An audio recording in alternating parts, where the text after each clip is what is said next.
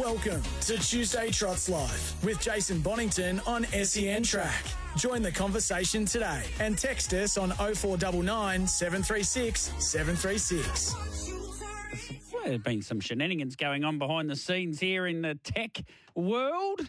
Uh, big show. It is Trots Life with a Ballarat Cup special and a Ballarat Cup flavour. Tim O'Connor and Bronte Nieuwenburg will join us from Ballarat. First and foremost, Tim, how are you, mate?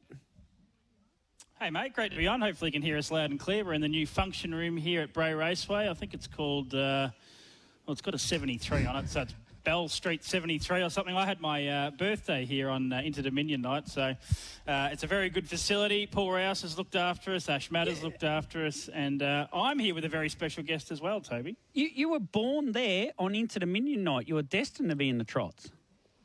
yeah, that's right. Um, yeah, about 37 years uh, down the track, but we certainly had a good night, and I don't remember all of it, to be honest. Yeah, well, you said you had your birthday there on Inter Dominion night, so I, uh, it's yeah. It's, I should uh, I should know. I've got to be absolutely on the ball with you. you don't have to. I just like having fun. Hang on, hang on. I've got a message come through here. Paul Rouse says it's seven oh three on Bell. So for anyone looking for a function room over the festive period next year or any time through the year, get on uh, Facebook. Seven oh three on Bell. Why seven oh three? I suppose we can ask that. Must of, be the address, is it?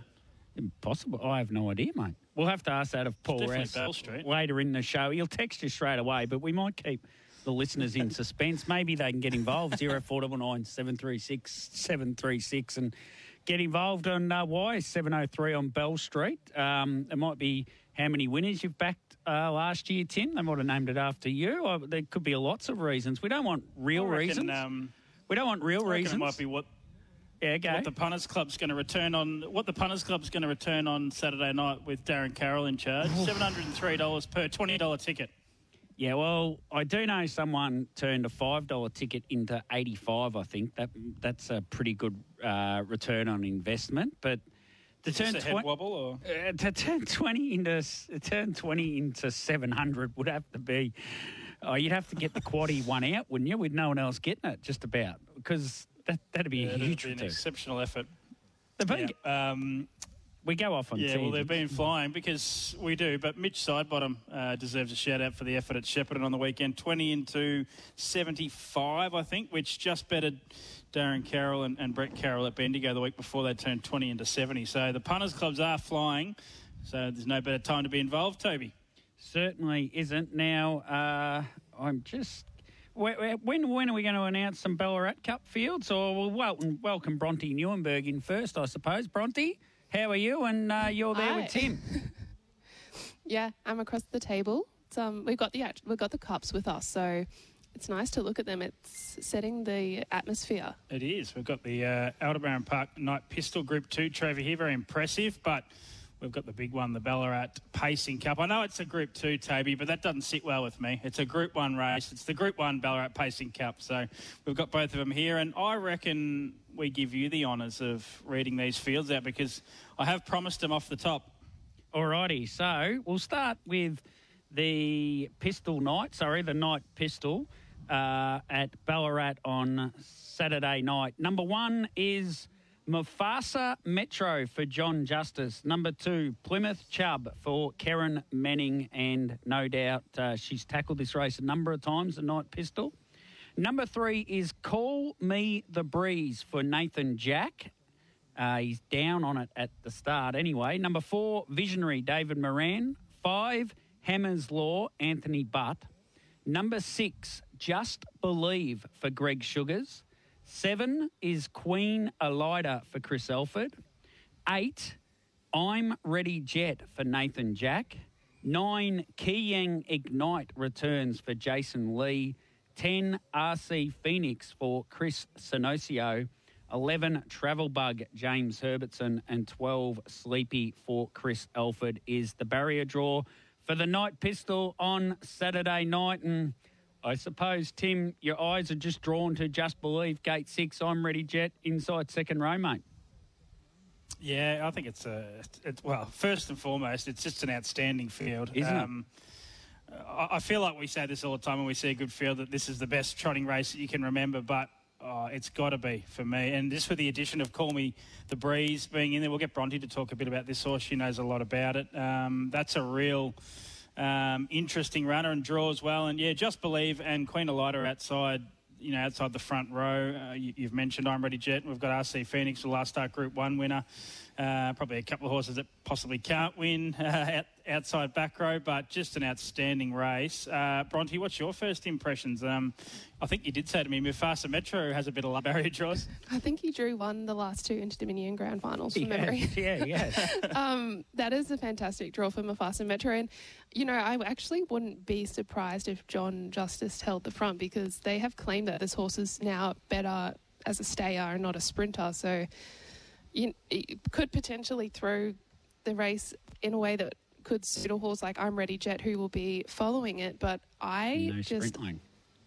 Yeah, so I'm excited for Call Me the Breeze, to be honest. I did see a trial and I saw the connections associated with uh, the horse on track for its most recent trial. And uh, I said to Nathan Jack, I don't know if I'm going to get in trouble for saying this, but before the trial, I said, "Are you going to drive? I'm ready, Jet, or call me the breeze when they're both racing together." And he goes, "Ah, I'll let the I'll let the team decide." And then he comes off the track and he goes, "I'm driving this one to call me the breeze." So I don't know if that speaks for the quality of horse, and that obviously could change now with the barrier draws and everything that's happened since. But I think that's speaking for the quality of call me the breeze. If Nathan Jack, just from one trial, wanted to drive it over, I'm ready, Jet.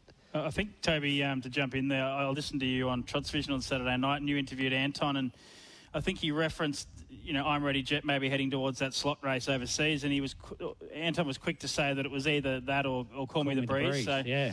they've got it, they've got this horse, you know, clearly it was always going to come here with good raps, but obviously they like what they see at home. Mm. Yeah, yeah. From what he said, didn't he? He sounded like uh, he's very confident it's going to be a very nice horse and very successful horse over the next six months. Do you want to go with the Ballarat Cup field, Tim?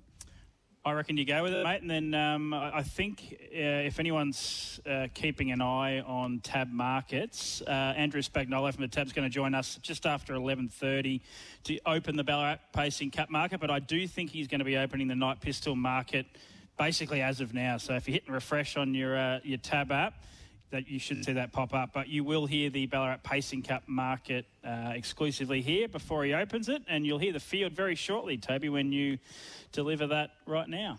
Ballarat Pacing Cup Saturday night, hundred thousand dollar race. Number one is Beyond Delight.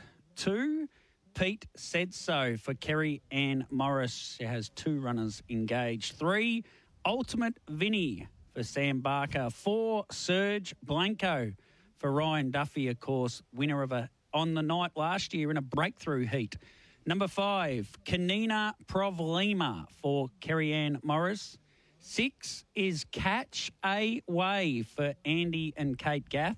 Seven, Kendi's Butterfly for Shannon O'Sullivan's down at the moment. Be great for Shannon to have a drive in it. Eight, See Ya Art for Greg Sugars and Jason Grimson. Nine, Platinum Stride for Team Sanderson. 10, Cosimo for Jack Law. 11, Hurricane Harley for Mark Pitt at the moment. 12, MacDan for Mark Pitt at the moment. And 13, Bulletproof Boy for Scotty oh, Ewan. God, he can draw the outs. Is he actually considered ODM in country cup races, bulletproof boy? Must be. Um, yeah, that was one of the first things that struck me. Um, oh. You know, random barrier draw, of course, for the Ballarat Pacing Cup and uh, bulletproof boy. No luck there. Uh, just to mention, Toby, uh, the emergency is platinum stride barrier nine. Oh, so is it? Just, yeah. Um, okay. Yeah. So it, it is hard to see on that thing. It's right over the right hand side, I reckon. What you're reading off. Um, oh yeah, yeah. Okay. Platinum stride is the emergency. So. That's barrier nine. But, um, well, you first, Toby. What are your impressions? I think yeah, the barrier draw has worked out really well for another good competitive race, but Catch a Wave's the star power. He'll start favourite. Uh, any estimates on what price he would be? Uh, my first impression is I'm glad I'm not Andrew Spagnolo at the moment from the TAB because uh, I, does Catch a Wave start favourite? Mm. I reckon he does. Do you think? I reckon he does. Yeah, I do. Um, yeah. Uh, does he get to the top? Do you think? Well, oh, I don't know. Uh, this I, is where Bronte will be great, but I would assume he'd work forward and get the front. But I don't know. Bronte's. I think you are keen on the one here as well. Yeah, I do like Beyond Delight. I don't know how much how connections are going to want to push it too hard early if the horse can get fired up, but because there is no sprint lane, I can't imagine horses particularly wanting to get pushed too far back. And if Beyond Light can hold the front, I could see it handing up to a horse like Catch a Wave. It probably maybe would hand up to a Kanina Provlima who would probably park Catch a Wave, but uh, yeah, every other horse I think on that front line would continue to shuffle it back. So it's a complicated race. I actually really like Mac Dan because it's going to stay out of that early burn over the 2700 because it is a front fast front line. So Mac Dan could benefit from that, and he always seems to race well fresh as well. The, the other thing I noticed here, Tim, is Pete said so has broken the got to draw terrible in Victoria rule. Uh, it's finally got a decent barrier draw. I don't know how many goes it's had down here, five or six, and I think this it's ever drawn very well at all. So it, uh, Pete said so drawing two. We might see the best of him as well. Yeah, uh, yeah. I mean, it strikes me. I don't know a lot about the interstate raiders in terms of gate speed, but I certainly know that Kanina Provlima led um, and and just run along and ran a, a cracker race at Shepparton last weekend. You know, uh, Ultimate Vinny uh, is a horse that has gate speed. Serge Blanco, um, Catch a Wave, obviously. So there is a bit going on there, isn't there? Um, and I, I, like what you know Bronte says there about Mac Dan. I mean, I'm a huge fan of his. I really think he's you know in his best form. At, he would be eight or nine now, I reckon. But he's such a um, leader. He trialled last night he, he trialled last night, Bronte, did he? Yeah, he trialled, and uh, and Cipher was also in the trial with Catch a Wave. The three of them were in it, and Catch a Wave sat last and just ran straight past, and Cipher and Mac Dan, and they came home and I think 25 and 8. So it was a sensational sprint, and Catch a Wave is such a fast horse. Um, but I don't think you can read too much into a trial when they connections knew they were coming into this race. Yeah, that's right. Um, I just got an email here. You might have heard that in the background, Toby. Yeah, it's we from did, Andrew we Spagnolo. Yeah. Uh, and it says the night pistol market is open, and I've clicked the link so I can read that out now. So uh, Just Believe is a dollar fifty favourite from Barrier 6 for the night pistol. We've got Mufasa Metro at $9, Plymouth Chubb 17 Call Me the Breeze, the um, international raider here at $5. Visionary 51 Hammer's Law 101 Just Believe a dollar fifty, as I said. Queen Elida 11 from outside the front row. I'm Ready Jet 17. Kiang Ignite 51, RC Phoenix 11, Travel Bug 101, and Sleepy 51. So $1.50 for Just Believe. Is that about right? Uh, yes, I reckon he will control the race. Uh, from Greg has got the opportunity to control the race, doesn't he? Call Me the Breeze really is the query runner, isn't it? Five dollars. Mufasa Metro dollar eighty five the place. I reckon is very interesting uh, because I think he's a wonderful, wonderful place chance. Queen Elida, eleven dollars and two forty two. If you could back Queen Elida, knowing she produced her best, uh, eleven dollars appears value even from gate seven and. Well, basically, well, Plymouth Chubb, off what we saw in the Inter Dominion series, certainly could win the race, and uh, I'm ready jet inside second row to overcome 17 and 3, 28, 28. She was very good last week, and it was interesting how Anton said on Saturday night, Tim, that that they're just trying something almost different with her by racing her every week for a little while to see if that really yeah. gets her in tune. So potential overs there 17 and 3 28 rc phoenix $11 probably about the right price he certainly i wouldn't be shocked if he came out and beat these rc phoenix uh, but i don't expect him to have taken that uh, that gigantic leap at this stage if that makes sense yeah i think that's a pretty good summary um, I'm just sort of thinking of what you know what it would mean if Call Me the Breeze comes out and dominates this race. How exciting that would be for things going forward. I mean, five dollars is, you know, what, what are your thoughts there, Bronte? I mean, we, is that a about right? Or you probably will drift, Willie. I don't know. There'll be probably a bit of money for some other ones that a lot of us Australians and Victorians know a bit more about. But um, oh, yeah, just believe a dollar fifty. That seems right to me because it's just impossible to see him being beaten from what he did in the Inter Dominion and what he's done for the last couple of years. I actually spoke to Chris Svenosio yesterday. This was obviously before the field barrier draw came out, and he wanted to look after the horse. I think in this race, not I'm not saying he's not going to be competitive at all, but in this sort of field, I don't think their intentions are going to be to give it a gut buster, if that's the right word to use, knowing that they want the, the whole preparation ahead of him. So I wouldn't be surprised if they saved RC Phoenix for just one run in this race. As for Call Me the Breeze, I think it probably will end up in the breeze, work its way to the breeze, and then uh, hand up to Just Believe, and it may end up in the one-one. And if I would be a little bit nervous if I was Greg Sugars and I had Call Me the Breeze on my back. I'll tell you what we're going to do. We're going to have a break. We'll take a break here for four or five minutes. Thanks to Josh for texting through as well. Night Pistol Market has just gone up. So thank you for Josh for helping out. And just for about the next little segment before we get Andrew up, I'm going to challenge you with a few different stats and uh, around the Ballarat Cup and Cochrane Cup over recent years. I know it's the Night Pistol uh, this year, but I'm going to challenge the pair in Ballarat for a little bit on the other side of the break before we get to Andrew with the market for the Ballarat Cup. To Trots Life, Andrew Spagnolo, and I'm really hope I'm not murdering that name. Andrew joins us. How are you, Andrew? And have we got it right? Uh, close enough. And good morning, listeners, and thanks for having me. Now, uh, Tim and Bronte are with us as well, mate. Uh, you've got a Ballarat Cup market ready to go. I've had a little crack off very short notice at trying to build a market, and of course, I didn't have time to put it in to percentage terms or anything like that. So be interested to, to tackle your market with what our initial thoughts are as well. Yeah, sounds good. Some chance we should be going with yours, not mine, because it is a tricky one to price. oh, it is, yeah. Fire away, off the top. All right, so number one, Beyond Delight, seven dollars. Pete said so, twenty-one. Ultimate Vinny, forty-one. Serge Blanco, five fifty. Kanina Provlima, twenty-one. Catch a Wave, a dollar eighty. Kendi's Butterfly, two fifty-one. Sea Art, seven dollars. Platinum Stride, one hundred and one. Cosmo, one hundred and one. Hurricane Harley, fourteen. Mac Dan, eleven. Bulletproof Boy, 31, and if you allow about 20 to 30 seconds, that market will be open at tab.com.au. So you are literally hitting the button as we speak. I'll do our best for the listeners and a little bit of an, of an exclusive. Hopefully, not too many spoils.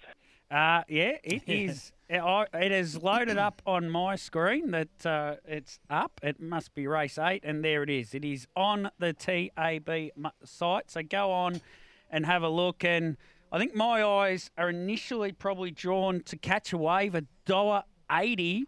Uh, Tim, that looks pretty short from gate six first up in a Ballarat Cup. Um, yeah, the only uh, discussion I had around a market this morning uh, with was with Paul Oxenford, who sent the fields through and sent them to Andrew uh, as well, so he could price them. And Ox said to me, uh, "What price catch a wave?" And I said, "Gut feel around the dollar seventy range." So maybe that's value. Andrew.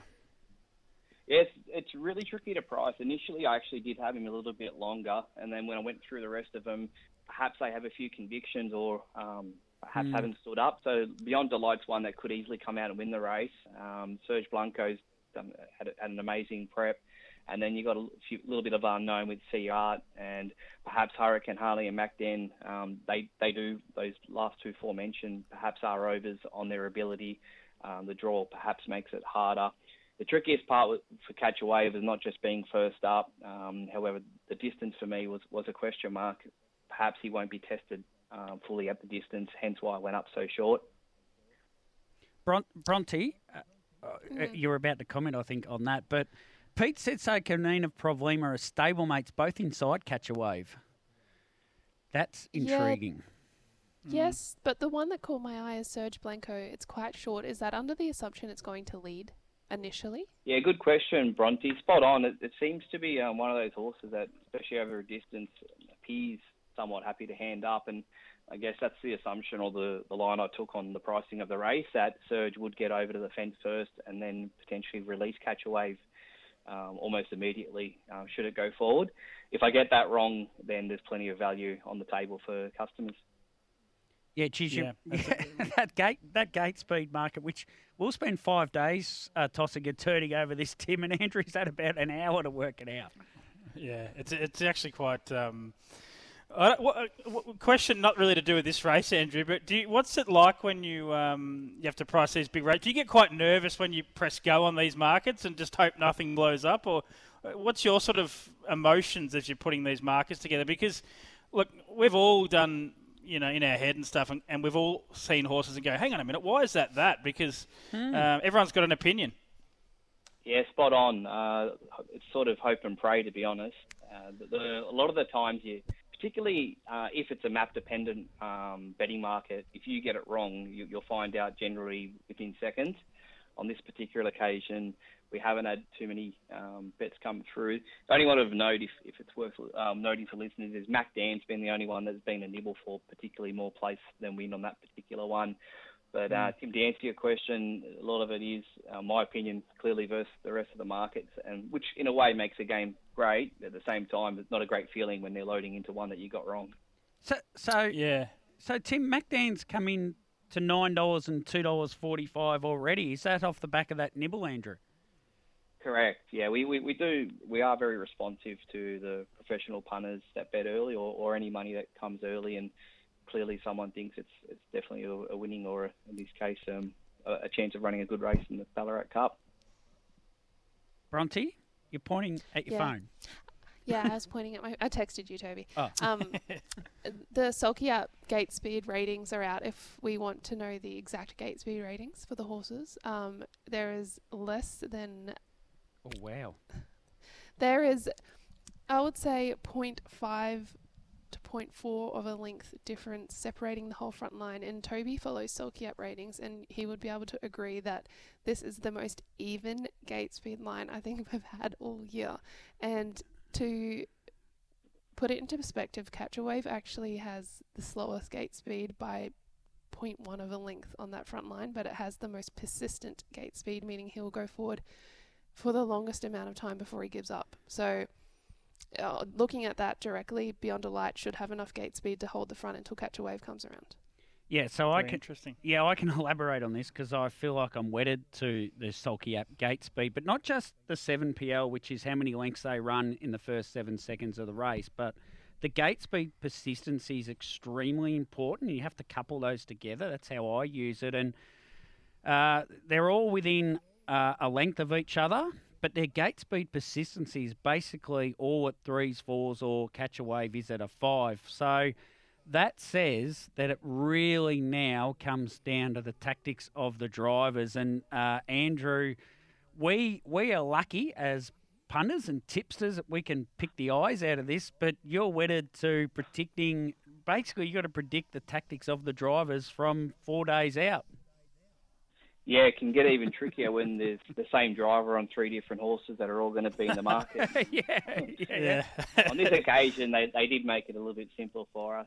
But the puzzle, uh, I don't think anyone will know until the green light goes. And, and the first question is what Catch a Wave does early. And I guess the second question is if he does go forward, does he even get the top? And as Bronte alluded to, sounds like if, if a few of them put their hand up out of the gate, there's going to be a lot of speed on. And Andy's a pretty clever man. If, if he thinks that, he may just go straight back at the start. And he proved in the Victoria Cup that he can follow speed and, and still nearly get home over the top. Yeah, well, he went forward at the start of that Vic Cup, didn't he, Tim? He and then did too, yeah. Yeah, and then and then went all the way back, and then charged home at the end. And oh, this the level of this field's not quite what that Victoria Cup was. So if you replicated the Victoria Cup race, he would probably still win this doing that. If does that make sense, Tim?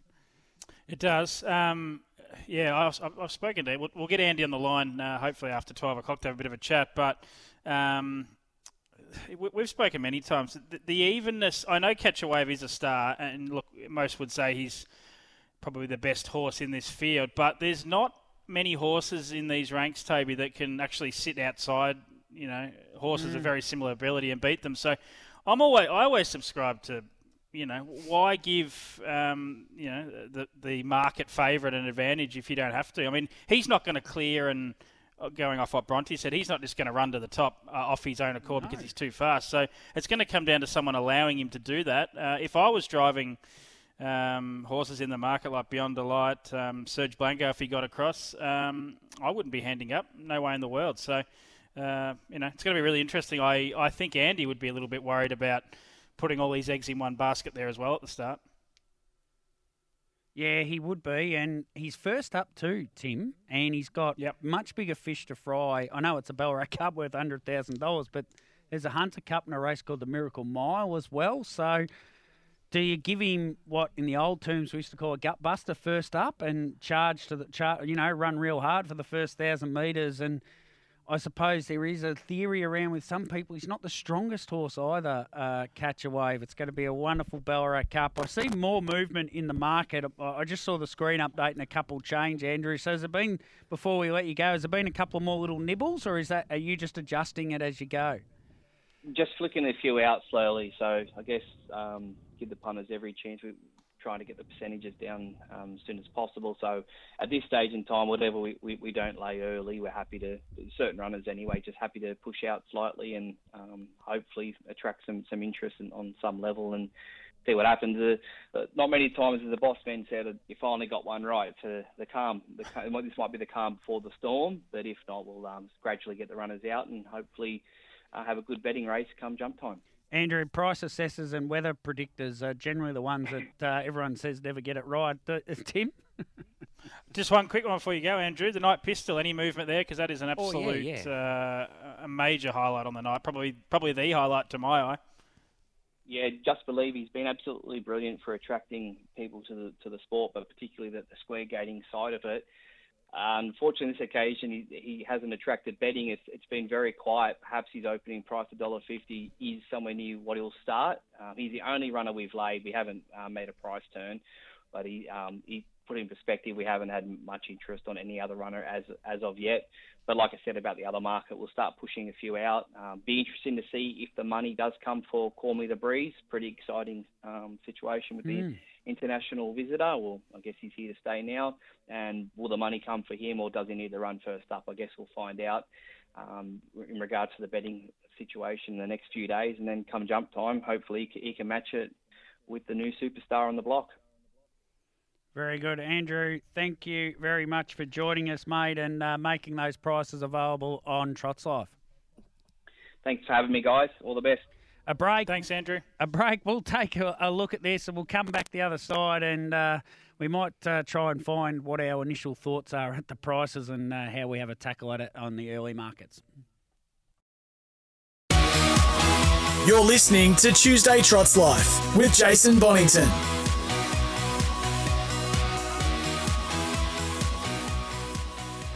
Welcome back to Trots Life. Toby McKinnon with you. Tim O'Connor is with us, and Bronte Nieuwenburg. Uh, they're live in Ballarat, the scene where Saturday night's feature event, the Ballarat Cup, will be on. And now you're ready for this, Tim. You know I can come up with the unusual and the lateral. And Bronte, I'm worried about this. You're worried about this?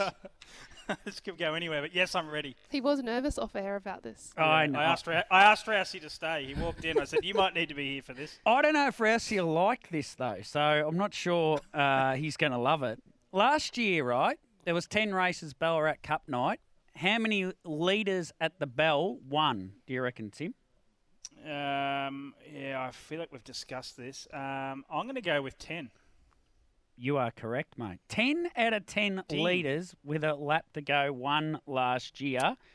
The year prior was four. Out, Well, the year prior was strange. It was a dead heat, so I've called it four out of ten, but it could be three out of nine, or however you want to, or it mm. could be four out of nine. Depends how you want to look at Battler. that. Was that Aussie Battler? I reckon he dead heated here. Possibly. Uh, the year anyway. the year before that was four out of ten. In 2020 it was eight out of nine, and in 2019 six out of ten. Now Bronte, for you, I'll give you a question. These are without notice, so you've got to do well, used to. I've got you on the hop here. it, it, do you think there's a difference in percentage of leaders winning at tracks from your standard country front meeting to your metropolitan meeting? Yeah, because if you're a if it's a very very very high class race, then coming from behind and having to cover extra distance can become very impossible if the horse in front is running track record times. Yeah. Also, there's no sprint lane here, so you have to go wide. I agree. That was uh, that's what I thought. So it's nice to hear that I'm I'm belting down the right track here. So that in the last five years on the metro meetings, and that's why I only looked at those metro meetings.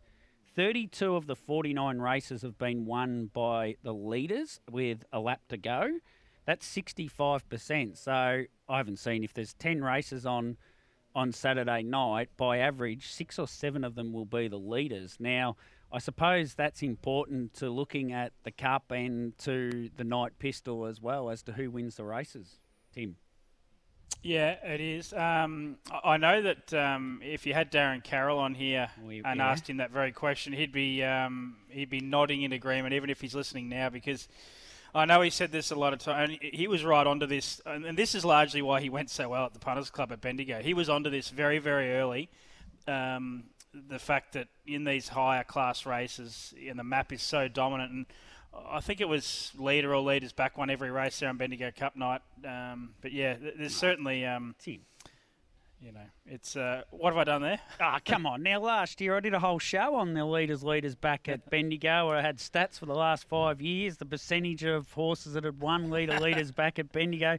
That Darren Carroll bloke, I'm telling you, he's, He's just, just- he's just stolen my yeah. material. Well, he's turned it into money. That's the main thing, and money for everybody else, not just him, including me. I woke up to a, a nice little boost in the account too, which was nice. But Just- nah, I agree. It's um, it's going to be very interesting to find these leaders on Saturday night. Can you just host for 30 seconds, Tim? I'm just ringing my lawyer, see if there's a case here I can make. Uh, now, my You next probably one. would have a lawyer too, knowing you.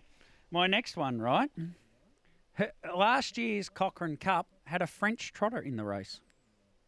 Yes, that is true. Who was that? oh, you should see they're, they're like the brain. You can Bron- see cogs turning here. Bronte's, t- Bronte's cogs are turning. All right, Is it so the one that has side like one winner? no.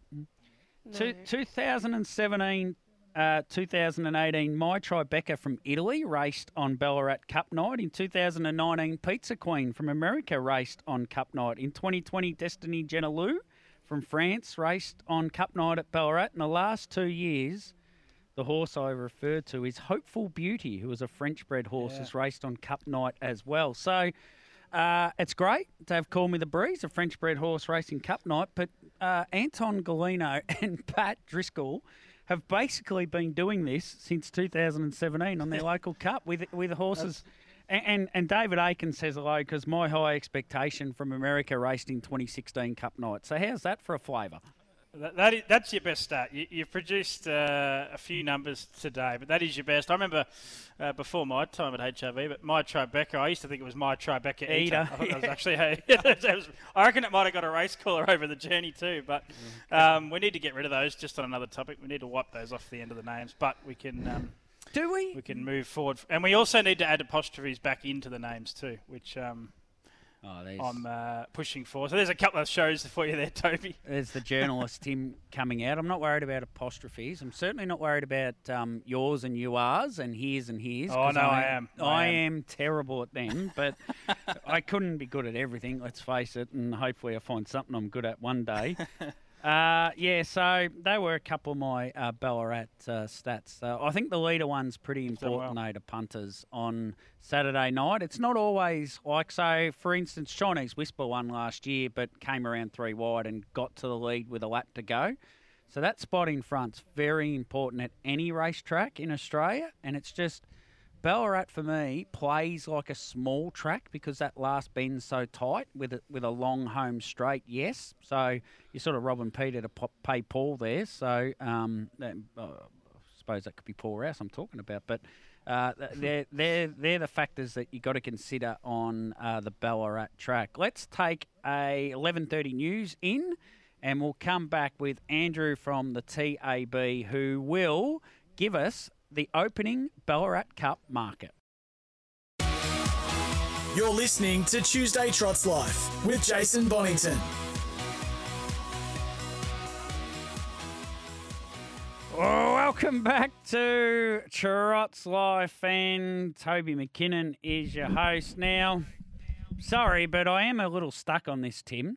You you reckon catch a wave a dollar seventy? He's opened a dollar eighty, so you were closer to the market than what I was. That's for sure. About a horse who's not necessarily going to lead. We don't know how fit he is, and it's not his grand final. And you're happy to take a dollar eighty, is what you tell me. No, no, I don't think you listened. You heard me right there. I was asked what I thought he would open up at, and that wa- was what I thought he would open Yeah, up at. okay, I'll give you that. Uh, no, I don't. I, le- leave me out of that. Um, he's. I'd have, I'm only going off the top of my head here, but he's definitely been beaten a couple of times when he's had to do it tough. Hasn't he? Curly James beat him. Yeah. Um, oh, there's another time. Was it Bulletproof Boy beat him? I think he did. Uh, yeah, Buckian beat him when I was had about his to say way. but when you were going to drive yeah. you in Buckian. That's right. Um, so, superstar horse, one of our best, but um, you know he And- uh, gets beaten. He gets beaten, and he can be beaten. So, so he was beaten all those times when he raced tough, but in the grand final, the Vic Cup, he did get beaten. Yes, he ran second, but that was his grand final. He did it tough on that occasion, and he performed, Bronte. Yes, I uh, can't take A dollar eighty. short odds. yeah. Yeah. Um, I was there last night, and the connections, like Andy was so thrilled with Catch a Wave, but like Tim said, it's just the Yam Buckian race that sticks with me. That's going to be on his. Uh, it's it's going to go down. and It was one of his uh, most memorable moments, and he got beat. What about Toby? Um, Yep. Could we right now hypothetical hundred dollar note? How would you play it? That might be a good way to discuss this. Um, Yeah. Anything off the top of your head? What do you think? What do you like? What do you like doing with the Wha- hundred dollar note? No, you can't put it in your pocket. You've, you've called me odd a few times, Tim. One, three, and five of the three I'm. Uh, sorry, no, sorry, I've said that wrong. One, two, and five of the three I'm looking at. Beyond the Light, Pete said so, and Kanina Provlima. Uh, with $100, I might just go 25 each way. Pete said so, and Kanina Provlima. They were so impressive in uh, the Shepparton Cup. Which one of those is the one I really want to land on? I'm not 100% sure without digging a little bit deeper, but Pete said so. He's going to get a pretty good run, potentially midfield. I think Kanina Provlima, of what he did in the Shepparton Cup, you would hand up to him, would you not? If doesn't doesn't matter who you are, you'd let him work to the front and roll along in front. If he does that again, he's going to give a great sight for a long way. Where's your 100 hypothetical, Tim? Well, you go first, Bronte. Um, I'm still Oh. deci- I'm still deciding. so I like roughies, um, and I've made that point really clear about myself. So I don't, I, to be completely honest, I can't really remember the market already, but I'm going to assume. Please don't say Ultimate Vinny for our great mate Sam Barker. Forty Oh, can't win. No, because I've been I've been tipping him every week, and he's been costing me my um, image. So, but no, I'm not doing that anymore. Uh, I, I think the horse that's a bit forgotten in this is the Sia Art. Uh, I know it's going to be probably three fence, but Seven dollars at the moment. Yep. Um, Mac Dan is the horse that I always forget about in these big races, and it w- usually will win. Those times I forget about it, so I like those two. And initially, when the fields came out, I was on Beyond Delight. I was I really liked it. Um, I feel like it's going to cop pressure, which may not be good for the horse because it can get fired up. And if it gets fired up, um, the horse makes all the decisions, and potentially it will hold the front. But I like that's probably not ideal for the horse longevity coming into the future races. So they will want to take a sit on it, but it uh, it would be up to the horse. Um, so if it is comfortable, I would actually I really like Beyond Delight too. I think Serge Blanco is too short. I wouldn't want to be on that, but I I It's like out to six now, yeah. actually, on the back of your um, your comments. Five fifty out or five five fifty out to six. Kanina Provlima, I was really impressed with in the Inter Dominion Mm. series, and that is Inter Dominion Grand Circuit form. So as Pete said, so but there was just something about Kanina Provlima, how it handled the Inter Dominion series and the pressure. I really liked that, and it, it's just grown in the last six months as a horse. Um, we're going to take a break, I think, Toby. But Yep. my my hundred bucks would be twenty five a win, MacDan, seventy five a place. That, that's how I'm playing it on uh, Saturday night. One by three, McDan, who's nine Money. and two forty. Bronte will give her actual spend after the break. oh, yes, she will give her a spread. Let's get that final break away. We'll be back the other side. And Andy Gaffey is going to join us in the second hour. We'll talk more catch a wave there for sure. Oh, welcome back to Trots Life. I'd have to get the sweeper man uh, hard at work this afternoon. Now, Bronte, just quickly, how would you spend your $100 now you've had a bit of a chance to look at the market? Yeah, so I think that MacDan's place odds are really attractive um, for a horse that rarely misses a place in the feature races. So I would say fifty dollars each way there, even though I want to be on Beyond a Light. I'm interested to see who Mark Pitt drives.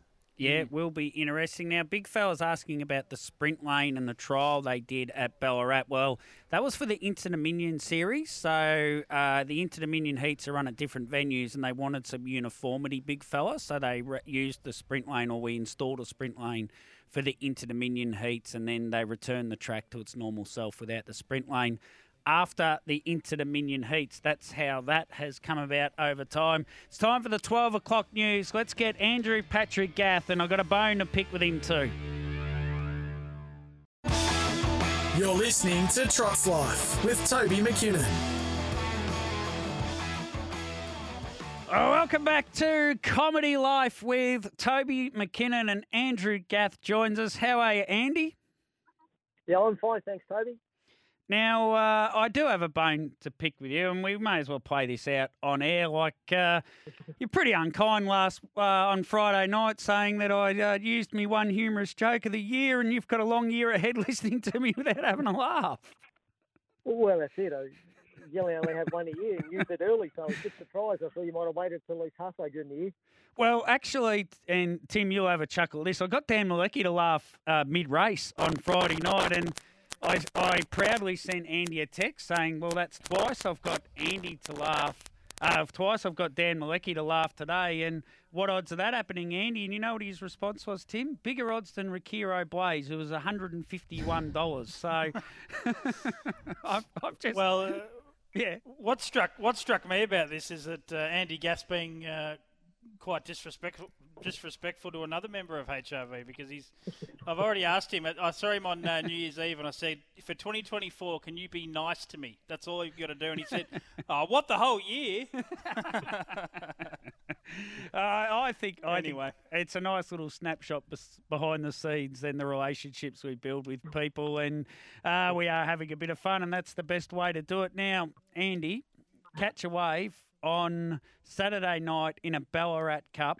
Talk to us about it, please. Yes, obviously, um, it was a race that probably wasn't on the radar initially. Um, like everything, I did nominate and just kept my options open and just sort of saw how he trialled, and he trialled well and come through that trial pretty good. So elected to go that way, but um, we got a pretty sticky barrier draw on my on my first look at it anyway. So we'll, we'll try and work it out before the race comes. Well, I was going to head that way with the next question, Andy, but um, you know there looks to be speed, doesn't there? And we've spoken many times about how you know at this level, um, there's not many horses, including yours, that can just go around and sit in the death and, and crush their rivals. So it's uh, it really is a tricky barrier. I know that it can be an easy thing to say, but um, you know it may be just a case where you float out and just see how things pan out early, and you won't be afraid to go back if you have to, or or if you if Kate you know suggests or thinks the lead's there, she can press on. But um, it may be one that you could put hours into and never know. So you're just going to have to uh, trust Kate here. Yeah, I think she, um, we're just going to have to wing it at the start and probably just hedge your bets a little bit, just sort of go a little bit forward at the start and sort of see what happens, to eventuate and see who sort of finds the top. And might be a couple of horses that might hand up if they lead, and then be a couple of horses that won't hand up if they lead. So, um, yeah, we're mindful of the fact that this is the start of his preparation. Admittedly, it's in a pretty good race, worth good money too. So you don't want to just throw away a good race as well. But we're mindful of what's ahead of him as well. So, um, yeah, he, won't be overdriven at the start anyway. So, um, yeah, he's shown that probably his career's probably evolved a little bit where he's a bit of a leader and front runner early on in his career. He's sort of gone the other way now where he seems to um, appreciate chasing horses down. Uh, Andy, um, not many horses or not many trainers would be tossing up between a 1200 metre race first up and a 2700 metre race first up uh, on the same weekend. Um, he's very versatile, catch a wave. Yeah, he, he is, and I, I think most standardbreds are these days. They they can adjust to any conditions. Um, yeah, especially the good ones. So um, yeah, no, it's a tricky one. That 1200 metre race, there's some quality horses in that race as well. So that wasn't uh, no races, uh, gimme races these days. You've got to earn them. So um, yeah, it's a tricky one to know where to go with. But um, probably um, to be fair to Ballarat Cup, there's probably lacked a little bit of depth over previous years. Obviously, there's a couple of good Victorians not there, better Eclipse and Rock and Roll Do, and Akuta hasn't made it made his way here yet, and Leap to Fame's decided to go to Queensland. So um, yeah, it probably just swayed me a little bit that you know that he might not have to have a super hard run, considering the lack of depth a little bit in the race. I- Is his what's his ultimate goal in this preparation catch a wave, Andy? Is it a Hunter Cup? Is it the Miracle Mile? What, what what's his ultimate goal, or are you, you sort of sitting on the fence and waiting to see how he comes out of this run? Tassie Cup. Yeah, obviously, um, you know, um, Hunter Cup and probably the Miracle Mile maybe his main aim. If you, um, if you want to pinhole the horse, you'd probably have to say maybe he's a specialist short course horse. Uh, he races very well up Menangle, so um, you know that's probably the one that we're going to target the most and probably have him completely screwed down for. But saying that, he's a horse that you can sort of um, you know, there, has been times he got beat when people probably think he should have won. Um, could be the trainer error too, but he's the type of horse that when you're getting ready for a big race, you can screw him down in that week and sort of get a lot more out of him. So um, we don't do it with him all the time. Obviously, um, only got so much in him. So um, yeah, but any time he's in a big race, we can sort of get him spot on. I think Tim, uh, he didn't say Tassie Cup last year. It was the Eric Reece Memorial that Andy was targeting with the horse. But yeah, Tim. I think he might be just graded out of that one. But uh, um, Andy, what about he had his last start in the, the Breeders' Crown race, uh, the, the four year old race, uh, and he's had some time off since then. I can't remember when that was, mid November perhaps. Did he go away and spell in Port Fairy or, or wherever he goes, or, or, just talk us through the last couple of months with Catch a Wave? Yeah, um, he didn't go back to Port Fairy. Um, um it's about a two day trip for me to take him there and back, and he only had a fortnight off. Uh, so um, he went up to uh, I got a just where I just my horses up in up in Gisborne. So he, he went up there for a couple of weeks, but actually when he come back down, uh, come back from he had a foot abscess for about three or four days, so he had an extra bit more time off. So, but um, yeah, you don't really lose too much residual fitness just having a fortnight off. So he's always sort of pretty well ready to go straight away anyway. So and just sort of been treading water, waiting for these races to come along. Um, just one more from me, Andy. Uh, I think we've spoken about this, but just uh, for those that probably were wondering or, or don't know, would you ever look at a, anything a little bit outside the box with Catch a Wave in terms of this year, like you know a slot race, um, interstate, or, I know you didn't head to the Inter Dominion last year. Would that be on the radar this year? Anything you know like that that might be on the radar, or is he just not that sort of horse? Um, no, he wouldn't. I wouldn't take him to Perth for the Nullarbor. I just think it's too hard a place to travel and go there, and they um the drivers they're pretty protective over there of, of their own little place, and we saw what happened to my ultimate Ronnie went over there too. So um, yeah, it's pretty pretty hard if you don't draw any good over there to sort of get into the race. So and can be pretty hot as well. So we probably won't go there. The race by Grins or whatever, I haven't had any interest from any slot holders, so it might not be on the table either. But uh, if anyone showed interest, uh, we probably have some interest in going that one. It's probably easier to get to than Perth. Uh, just jump on a plane, going flying straight to Auckland. So um, yeah. So options are open. And obviously, Dominion being at Menangle, um, yeah, that, that'll be an option as well. Yeah, you might get some interest now, Andy. Having stated that, that might be the uh, clickbait, uh, Tim. That uh... well, he's easy. He's easy to sway because I don't think the Ballarat Cup was on the radar until a couple of days ago, Andy. And there might have been a man uh, with the initials uh, PR that might have said, uh, "Any any chance of coming to Bray Raceway?" yeah, I hope he's true to his word, that man, because he said he's going to be my stable hand if I turn up. So um, that is so true. If he rocks up in his suit and tie, you know that he's lied to me. I think Andy's heard I'm going to the slot race in New Zealand. Just wants to come for a trip. Uh, Andy, there is one I'm interested in. A horse called Highly Invincible. I had Ian Barker on the show a couple of months ago. He's a Tasmanian horse, and uh, he's made his way to your stable. And I did have a week off, and I missed his run at Bendigo. Uh, Highly Invincible's in the first race Saturday night. Yeah, he's probably not lately named, to be honest. Um, yeah, no, he's a reasonable horse. Done a good job in Tasmania. I think he, um, he's in front of the field horse.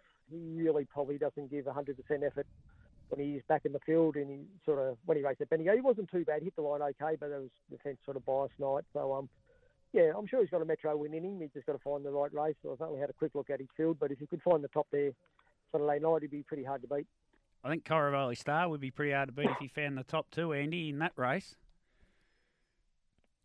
yeah, he's going really good, Coravelli Star. He, he? Two runs in the two cups, he hit the line really strong from bad barrier draws, and you know he, he wouldn't have been out of place in the Ballarat Cup either. But I just thought he's going so well, and this looked like a good series for him that in, you know the owners in New Zealand some opportunity to earn some good money, hopefully, and yeah, so um, yeah, no, he's going well. Andy, we'll let you go, mate. Uh, best of luck with Catch a Wave on uh, Saturday night in the Ballarat Cup throughout his campaign. And uh, best of luck with Rakiro Blaze, who uh, will be shorter than 150 to 1. And uh, so am I to make someone laugh twice in a day. Um, yeah, no, when you make me laugh again, Toby, this year, I'll put it on Twitter. well, you've just got me. So, uh, Andy, thanks, mate. Catch you soon. Cheerio. All right, see you guys. Thank you. There's Andy Gath and his phone. He's got Kiwi numbers ringing him, I reckon, uh, right as we speak. Slot race uh, in uh, New Zealand. Uh, that would be, it is shaping up as being one of the nights of the year. Let's get a break away. We'll come back the other side and we'll see who else we can track down out of the Ballarat Cup on Saturday night or the Night Pistol. You're listening to Tuesday Trots Life with Jason Bonington. Oh, welcome back to Trots Life. We're just going to try and grab hold of Kerry Ann Morris, but in the meantime, off the fake text machine, uh, Tim, well, the horse that won the Tassie Cup has disappeared off the face of the earth. What's happening with Where's the Gold? I haven't seen him for a while. Did I miss something when I was away for a week? Did he race, or what's happened with Where's the Gold? Well, we didn't talk about him for a week, so everyone would think that he's fallen off the face of the earth. Um, I actually don't know much, to be honest. If um, any of the other connections are listening, uh, let us know. But uh, he did have a good. Look. He was having a long spell, the last I heard. So um, potentially still out in the paddock somewhere. Oh. and, uh, getting ready for um, something later in the year. I misheard when they said uh, Tim's horse, Where's the Gold, needed a long spell. I missed the, the horse and Where's the Gold. I thought they were talking about you, mate.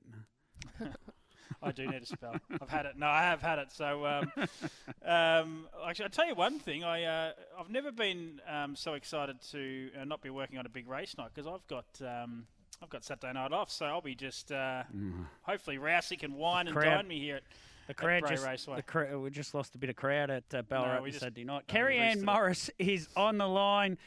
Kerry Ann, I spoke to you on Saturday night as you went out onto the track. My apologies because you probably would have won with if you hadn't have spoken to me. as You, you reckon I jinxed you? Yeah, that's usually the way. There's always a jinx there somewhere. Now you you've made the big trip down to Shepparton and you're coming back with the two runners for the Ballarat Cup on Saturday night. Pete said so and Kanina Provlima. Yeah, with them racing so well on Saturday night at Shep, um, we thought would would give um, Ballarat a try, and um, yeah, they've both come up with some nice draws again. Um, so yeah, no, we're we're really happy with them. I don't know about nice draws again. It feels like to me that Pete said so. We just continually gave him bad draws. He ran so well through an Din- Interdominion series down here, and I'm pretty sure we gave him seven every start, or that's how it felt like. From gate two, uh, you, you're going to drive, Pete said so, and I see David Moran's down on Kanina Provlima, where you've lost nothing there, that is for sure. What would the plans be for Pete said so initially, and then Kanina Provlima, you press forward at the start? Um, yeah, I think you know, I think you can't really make too many plans. Um, you just go out there and see what happens when the gate goes. But um, yeah, I think at this stage, um, Pete said so. He's alre- already in the running line, so um, he won't have to do a real lot of work to um to maintain a, a good position. And um, yeah, well, you've seen the other night, the other horse can can do a bit of work and um still be there at the finish. So yeah, we've we've got options. Kerry Ann, Tim O'Connor here. Uh, the first thing that struck me was that uh, you clearly don't hold grudges, putting David Moran on Kanina Provlima. No, well, um, I actually keeping the horses at his place. So, um, yeah, no, were definitely not holding any grudges, and um, yeah, no, um, he's a good driver. So, so hopefully, um, yeah, he can um, he can steer him in the right direction on Saturday night. Yeah, um, just I mean, he's a horse that I remember. Um, he's got an interesting name for starters, but I remember talking to David Miles about him uh, way back when he, he ran a really good race one night, and I wrote a story. And David back then was saying that he thought he would be this sort of horse, a horse that would be in the free for all grades and, and running in you know big country cups. So uh, I scrolled back through the form, and he's. I tell you what, he's been all over the joint. How did you come about getting Kanina Provlima? Um, we've probably only had him probably over the last six months or more. Um, we just got asked to take him um, on half and and yeah, we'll to give him a try at Menangle and and that was you know, he went to Menangle and he raced really good there, and he showed that he had really good speed, and he just kind of with the racing got better and better. Um, then we we elected to take him to Brisbane for the for the Inter Dominion series up there, and um, which he, he raced super up there, and the racing never hurt him. Um, so yeah, no, we're we're just wrapped with how he's um come through all these runs, and he just seems to be getting a little bit stronger racing that of horses. Kerry Ann, it's Bronte here. Hello. I um I was super impressed with Kanina Provlima's performances in the Inter Dominion, especially I was there in Queensland for the whole uh, majority of the series, but it was one of the horses that week in and week out just went very, very, very well. And Pete said so is a horse that you know has always been known for his gate speed and his electric speed. I just want to know, and I think the punters want to know, is there a reason maybe that you elected to drive Pete said so after the fantastic performance of, well, both of them, but Kanina Provlima that you drove last week? Yeah.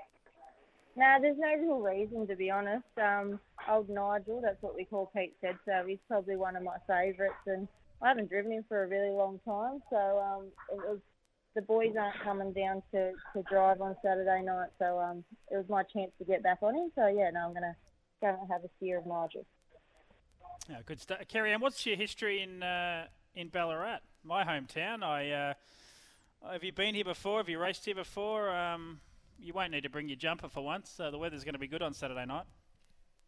I wouldn't. Oh, I think I'll still pack one just in case. But, I would. um, um, yeah, no, we've raced a few times at Ballarat. Um, yeah, not too often. I think we raced there in the Inter Dominion series, and um, I think I've had a couple of others, maybe the Breeders' Crown heats or something like that. But um, yeah, no, we've been there a few times. Now, uh, you got a busy day today, Kerry Ann. Have you got a winner for us somewhere across the day between the couple you drive and those you train? Um, well, I'm hoping um, Tedesco puts his right foot forward. Um, last week it was his first run from New Zealand for us, and um, just made a made a couple of errors, but um, I think we might have ironed them out. Hopefully, fingers crossed, and um, yeah, hopefully he can put his right foot forward tonight today. Today, so that's in about uh, 90, 90 minutes for those that are playing along. Race one today at Menangle, number 10, Tedesco starting off 10 metres. And uh, if anything goes wrong, Kerry Ann, just blame the driver. Exactly. That's the easy way. exactly. Thanks for jumping on on short notice, Kerry Ann. Best of luck on Saturday night. I think Pete said so and Kanina Provlima got wonderful chances. And I know you're in second and third, and you just might be able to go that little bit better. And first and second would be a dream result in a Ballarat Cup. Thank you. There's Kerry Ann Morris, uh, trainer and driver extraordinaire. Uh, yeah, she's got a busy, busy day, Tim. There's horses in race one and two that uh, she trains, race four that she trains, race five, she's driving in. Race six, she's got one in, and race seven. So she's just about involved in every race of the seven across the meeting at Menangle today. Well, no wonder she um, wasn't immediately back on the reply when I asked her yeah. if she'd come on. Uh, and she, I could see she'd read the message but hadn't replied, and um, I thought she was just uh, that was a way of saying leave me alone. It may have been, but um, yeah, certainly a lot more on her plate. But yeah, great to have those two horses. They're really interesting runners, and um, there's always something about an interstate raider, isn't there, Toby, or, or one from New Zealand? Of course, Akuta was going to be here, but he's not coming. Um, I have been told that uh, he's definitely been. Sorry, Akuta and Don't Stop Dreaming have been nominated for races uh, coming up in the in the coming weeks. Uh, what have we got? The Casey Classic will be Akuta, and um, Don't Stop Dreaming is going to be going for the four-year-old Bonanza and Akuta the Hunter Cup. So they're definitely coming across, but just a touch later than first thought.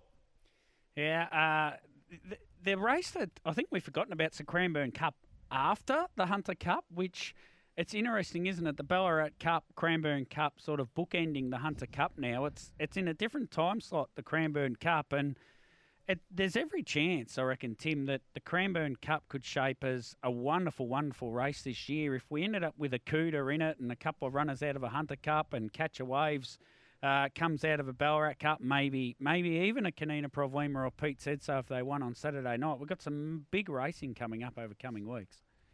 We do. Uh, I'll be working that Cranbourne Cup night, so looking forward to that. I actually put up a, a little story from the club yesterday on the trots.com.au, the $100,000 Group 2 Cranbourne Cup and uh, $50,000 Cranbourne Trotters Cup. It's a really good card of, um, yeah, it's going to be just a great high quality meeting, so looking forward to that. And um, jump on the trots.com.au if you want to book a package. A uh, little shout out to the club, they do a great job. So uh, one meeting I didn't know was so big, Toby. I remember seeing some photos a few weeks back. It must have been the Christmas uh, dual code meeting there at Cranbourne. That looked like an extraordinary crowd. Were you there at all? I was there, yes, and uh, it's probably the most underrated meeting uh, yeah. in harness race ter- harness racing terms. I'd say it's the biggest crowd I've seen at the trots uh, in in a long time. Uh, would be bigger than New Year's Melton Eve. New Year's Eve you reckon? Oh, would be bigger than that because it's such a big space, yeah, see. Big. So you, you forget it at Cranbourne, you can dine a thousand people. Like so, so say Saturday night there might have been a thousand at Shepparton, but Cranbourne can have a thousand sitting down at tables in the building. So you can have a thousand at Cranbourne, not even know there's anyone there. Plus, mm. then the lawns were full as well. Out the back was full. It was Chris Alford, right? I don't know how. He had must have had about 20 pairs of driver's glasses. He was signing the driver's glasses and handing them out to kids. Fair income. That's great. I um like yeah. Things that's cost him a that's cost him a quid to go to the trots. Oh, he'll probably invoice the club, knowing Chris. uh, so that that's probably lot. But in all, no, seriously, they were there was kids asking for whips and hats and uh, helmets great. and anything they could get their hands on. And it was like something from when I was young. And uh, it, it, did take me back to when I was about, oh, geez, I was well less than 10, Tim. And funnily enough, the biggest race at Shepparton back then was called the four year old Gold Cup. They used to give away a float with to the winning trainer. So the prize money wasn't that high, but uh, when a float is given away to the winning trainer, trainers seem to focus on the race a bit more than the owners did. And it was a huge race every year. And I was up there one, uh, it was sponsored by John Deere this occasion. And Johnny Cowdo drove about the first three winners. And he already had two John Deere hats because every draw winning driver got a John Deere hat. And he handed me his John Deere hat, right? Johnny Cowdo. And uh, at that time, that went straight to you know above my bed, and it sat above my bed for about the next uh, ten years, and I just treasured that John Deere. There, there is there, there, there, can be such a small gesture that, that yeah. leave a lasting impact on a kid, or uh, I'm sure Bronte's got memories of, as a kid that I don't know what it might be. Marburg or something. Yeah. I actually, you know, I was not the person I am now when I was a kid, and I, I'm sure some of the media team would know because the the old Queensland media team because I had I just didn't talk. I didn't even open my mouth. And as a kid, I would go to the races and I would be my dad's shadow and I'd stand right behind him. And if any other like adult came near my dad and they tried to talk to me, I would hide even further behind him and crouch down. And uh, I didn't start talking to people until I was about seventeen. Yeah, but, did, but like yeah, I'm, I've no, I got nothing in the trots, Toby. But uh, I used to have a set of cricket gloves uh, before we go to a break that I got given from a, a Victorian player that um, well, I couldn't help myself. I, I had them locked away for a while. I thought I'll never use those, and then I just one day I thought, nah, bugger this. I'm going to look real good if I Who roll out in these. And John Moss, his name oh, was. yeah, Jonathan Moss. So, yeah, yeah. Yeah, we, we played in a game one day, and he, he threw them to me. So there's always little things like that that leave a lasting impact. I actually remember when I was at Parklands one time, and I was probably about six, and I remember Natalie Rasmussen walked past me, and she smiled and said hello, and like, that really stuck with yeah, me. I was yeah, like, it, it was the Natalie Rasmussen at the time, and she was so good at Queensland. I was like, oh my god. I, I kind of had that with uh, Andy Gath until I got to know him a bit, Toby, and then uh, he's just mean to me now. I think he's uh, well, he's yeah, he's I reckon great he's man. great, No Andy. Uh, and uh, Bronte, I had no dramas with talking when I was a child, which will come as a complete shock to both of you, I am sure. Let's get to the twelve thirty news. I am working on a guest for the other side of the news. We might have a crack, see if he or she picks up the phone. You're listening to Trots Life with Toby McKinnon. Welcome back to Trots Life. Tim O'Connor, Bronte Nieuwenburg, and Toby McKinnon with you. Tim, just quickly, mate, enjoy a round of golf or two? Well, is this, uh, is this coming through on the fake text machine, is it? Uh, no, I do.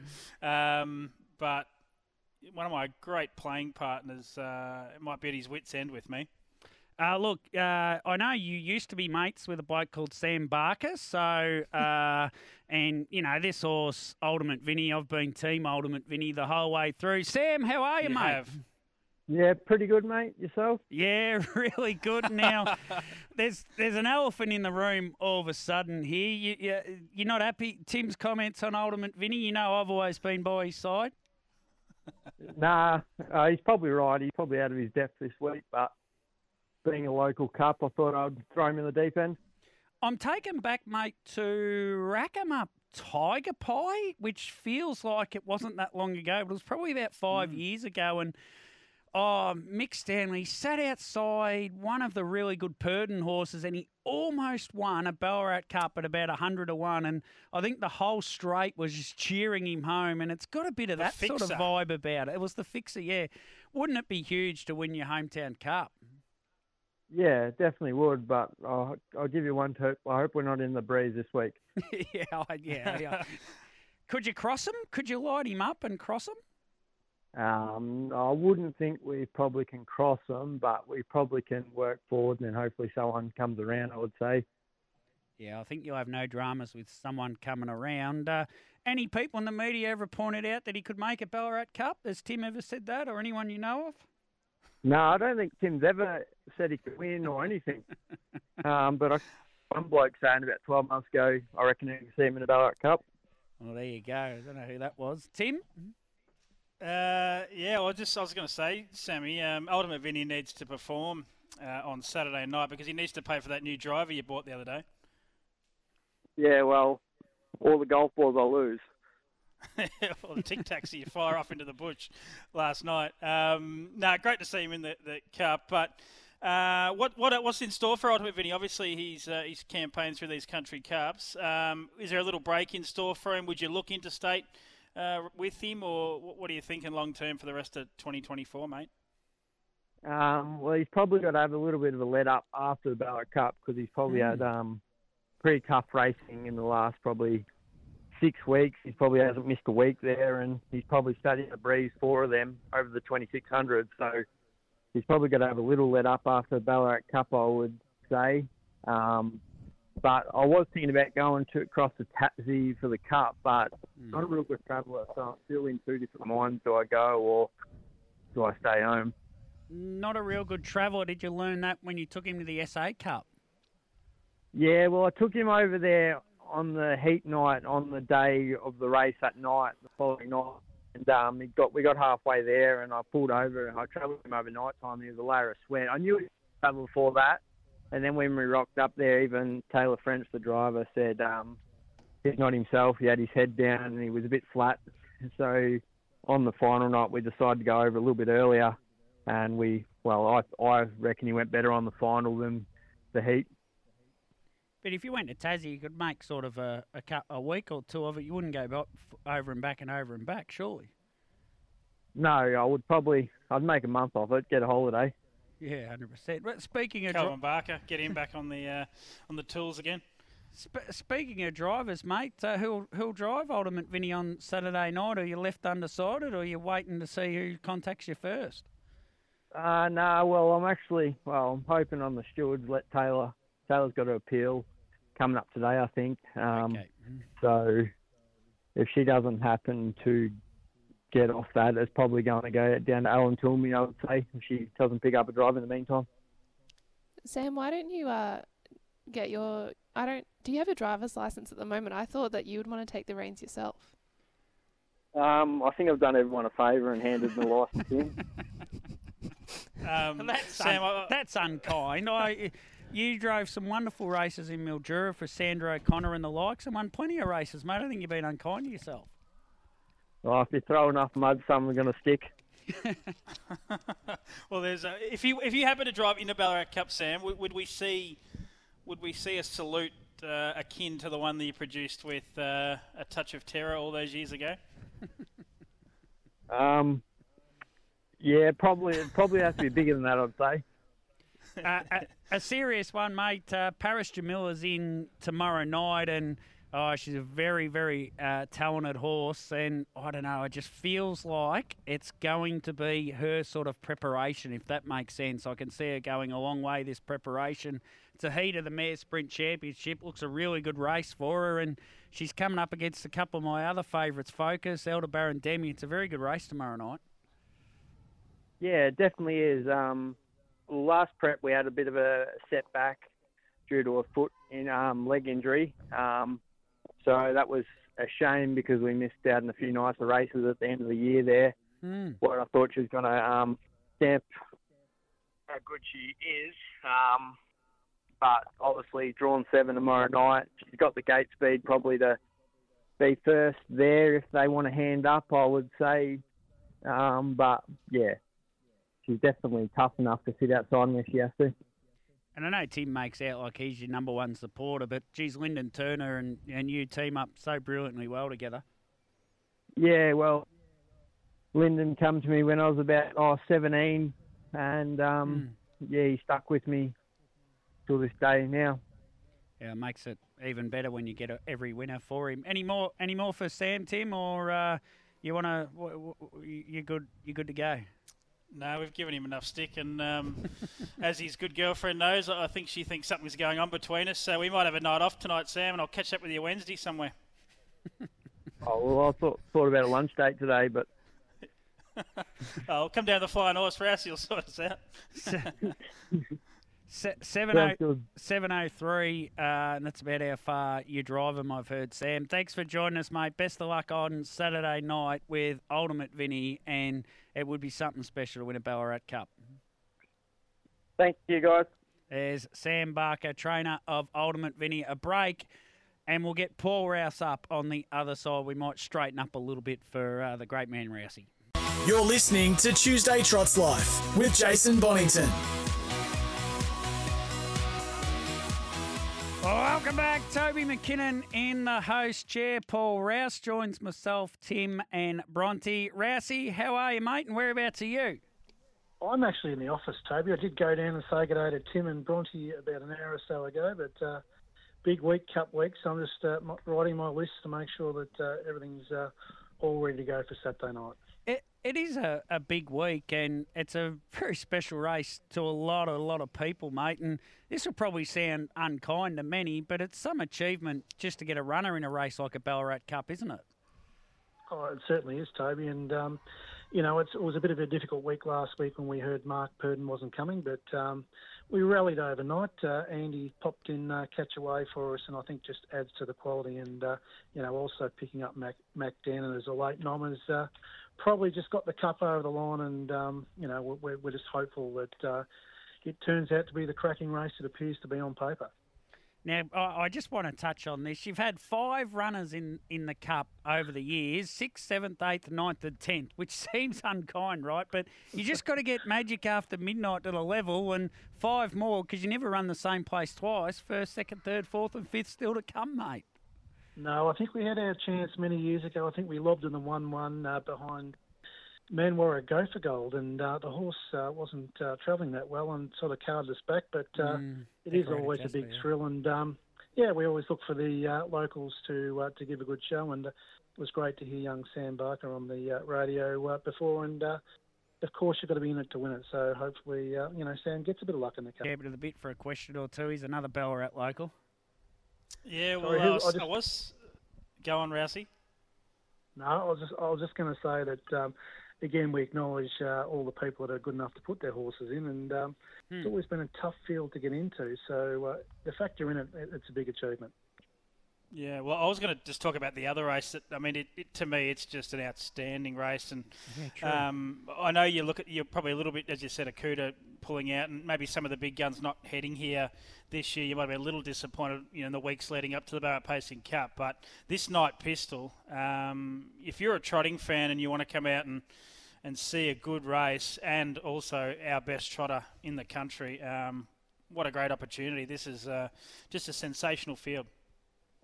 It certainly is, and I actually taunted uh, Greg Sugars overnight and suggested that maybe Just Believe could do a Maori's Idol and compete in the Cup, but um, you know he's got uh, plenty more ahead of him in the coming weeks, and I think uh, the uh, local uh, Yabby Dam Farms putting in Call Me the Breeze uh, is just added that extra level of intrigue. And uh, we've got a bit of a French connection here in uh, Ballarat, so we're we're hoping the horse uh, performs as well as the uh, the stable believe it will go. Yeah. Um, what about a what about from an event side of things, Rousey? Um, thankfully, uh, now that I'm uh, in charge of some of the rosters here at HRV, I uh, managed to get the night off, and uh, I can enjoy the beer garden this year. So, if you're keen on uh, heading out Please. Saturday night, uh, yeah, what what what can we look forward to here at Bray Raceway?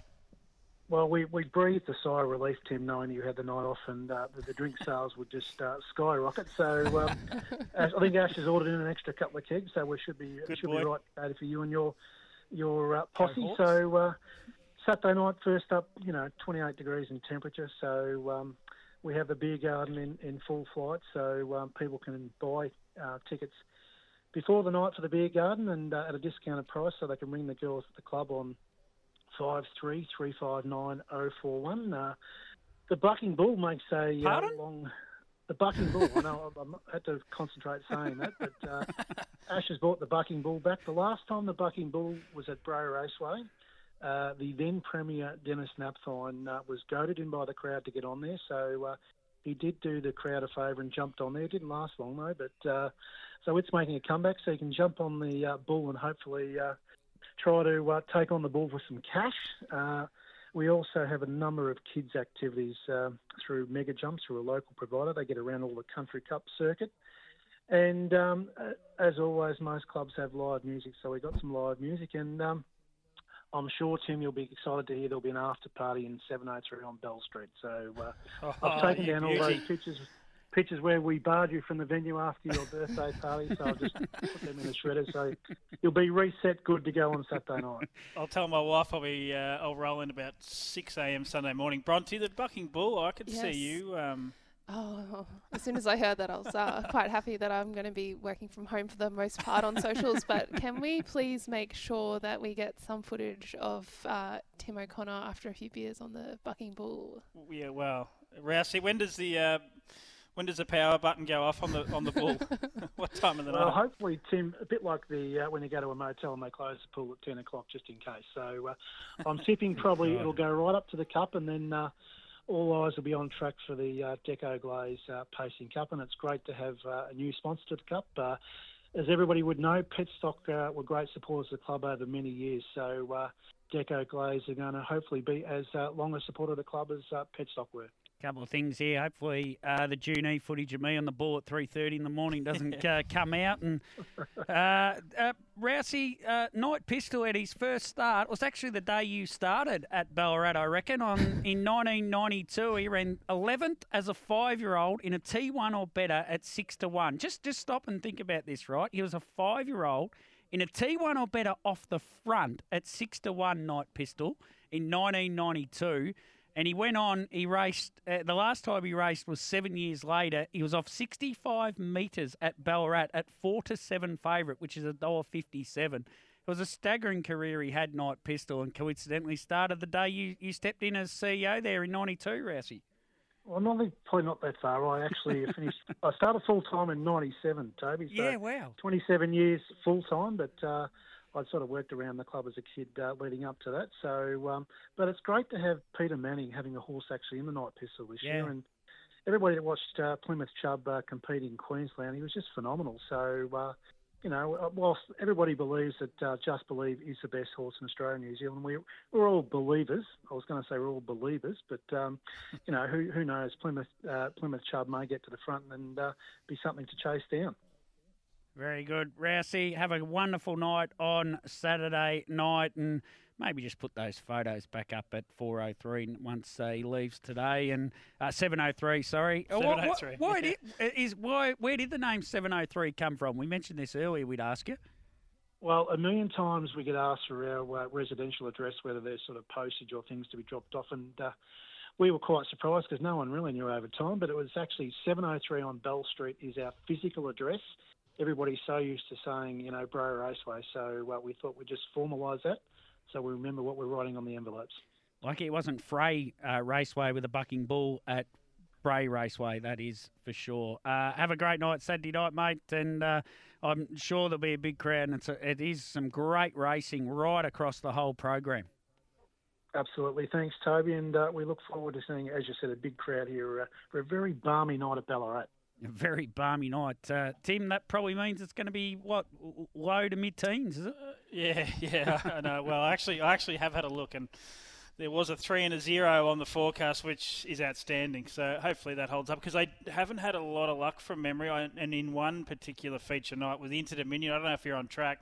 Night one of the Inter Dominion um, here, whatever it was, uh, a year or so ago. Um, you know, there was a massive thunderstorm just before race one, and it just ruined it. Really, it, it would have halved the crowd. So, yeah, it's going to be a great night Saturday, and I cannot wait for it. Are you going to be on track, Toby, in some sort of capacity in your one of your 19 different roles? no, I will be in Burnie on Saturday night in Tassie. I'm heading down Friday. I land in Hobart, go to the Trots Friday night, and then off to the Burnie Cup Sunday night. So I'll land in, I'll lob in into Burnie uh, Saturday night and hit the hit the big smoke in Burnie, maybe for a brew or two Saturday night, and then uh, in preparation for the Burnie Cup Sunday night. So yeah, off to Tassie for a, for a few days, sort of holiday slash uh, work slash shake hands, kiss babies' heads, and all that sort of stuff, Tim. Good stuff, and uh, taking the lovely better half with you as well. Uh, yeah, better uh, nine tenths probably would be a better way of putting it, Tim. And uh, that's what odds uh, Night Pistol went around nine to ten favourite when he ran second at Ballarat off 50 metres in a TM1 or better in 1998. Let's get to a break. Come back the other side, and we'll wrap it up. You're listening to Trots Life with Toby McKinnon. Oh, we got a Cyber ride. Unbelievable scenes here at SEN. Amazing. Uh, wonders never will cease. Tim, thank you very much for uh, putting the show together with me and uh, and contributing as well. Great fun. Thanks uh, for having me on. And um, yeah, I love this week. It's uh, there's nothing like your hometown cup. Bronte, and to yourself, thank you very much for joining us. Thank you for having me. It's been great. And I think this is the second time I've actually been out to Bray Raceway, Bray, Ballarat. yeah, it's even the. Queenslander in me. I'm still trying to learn, but it's been a great day. All good. Thank you both for joining us. I'll be back tomorrow. It'll be Wednesdays with Wombat. You never know what you're going to get, but I do know tomorrow. Kevin Wiedenbach can't wait to tell that story. And the amazing story of a little two year old called Stormy Woods who lost its mother when it was only days old and ran second in the first two year old of the event in Victoria last week. It's an amazing journey.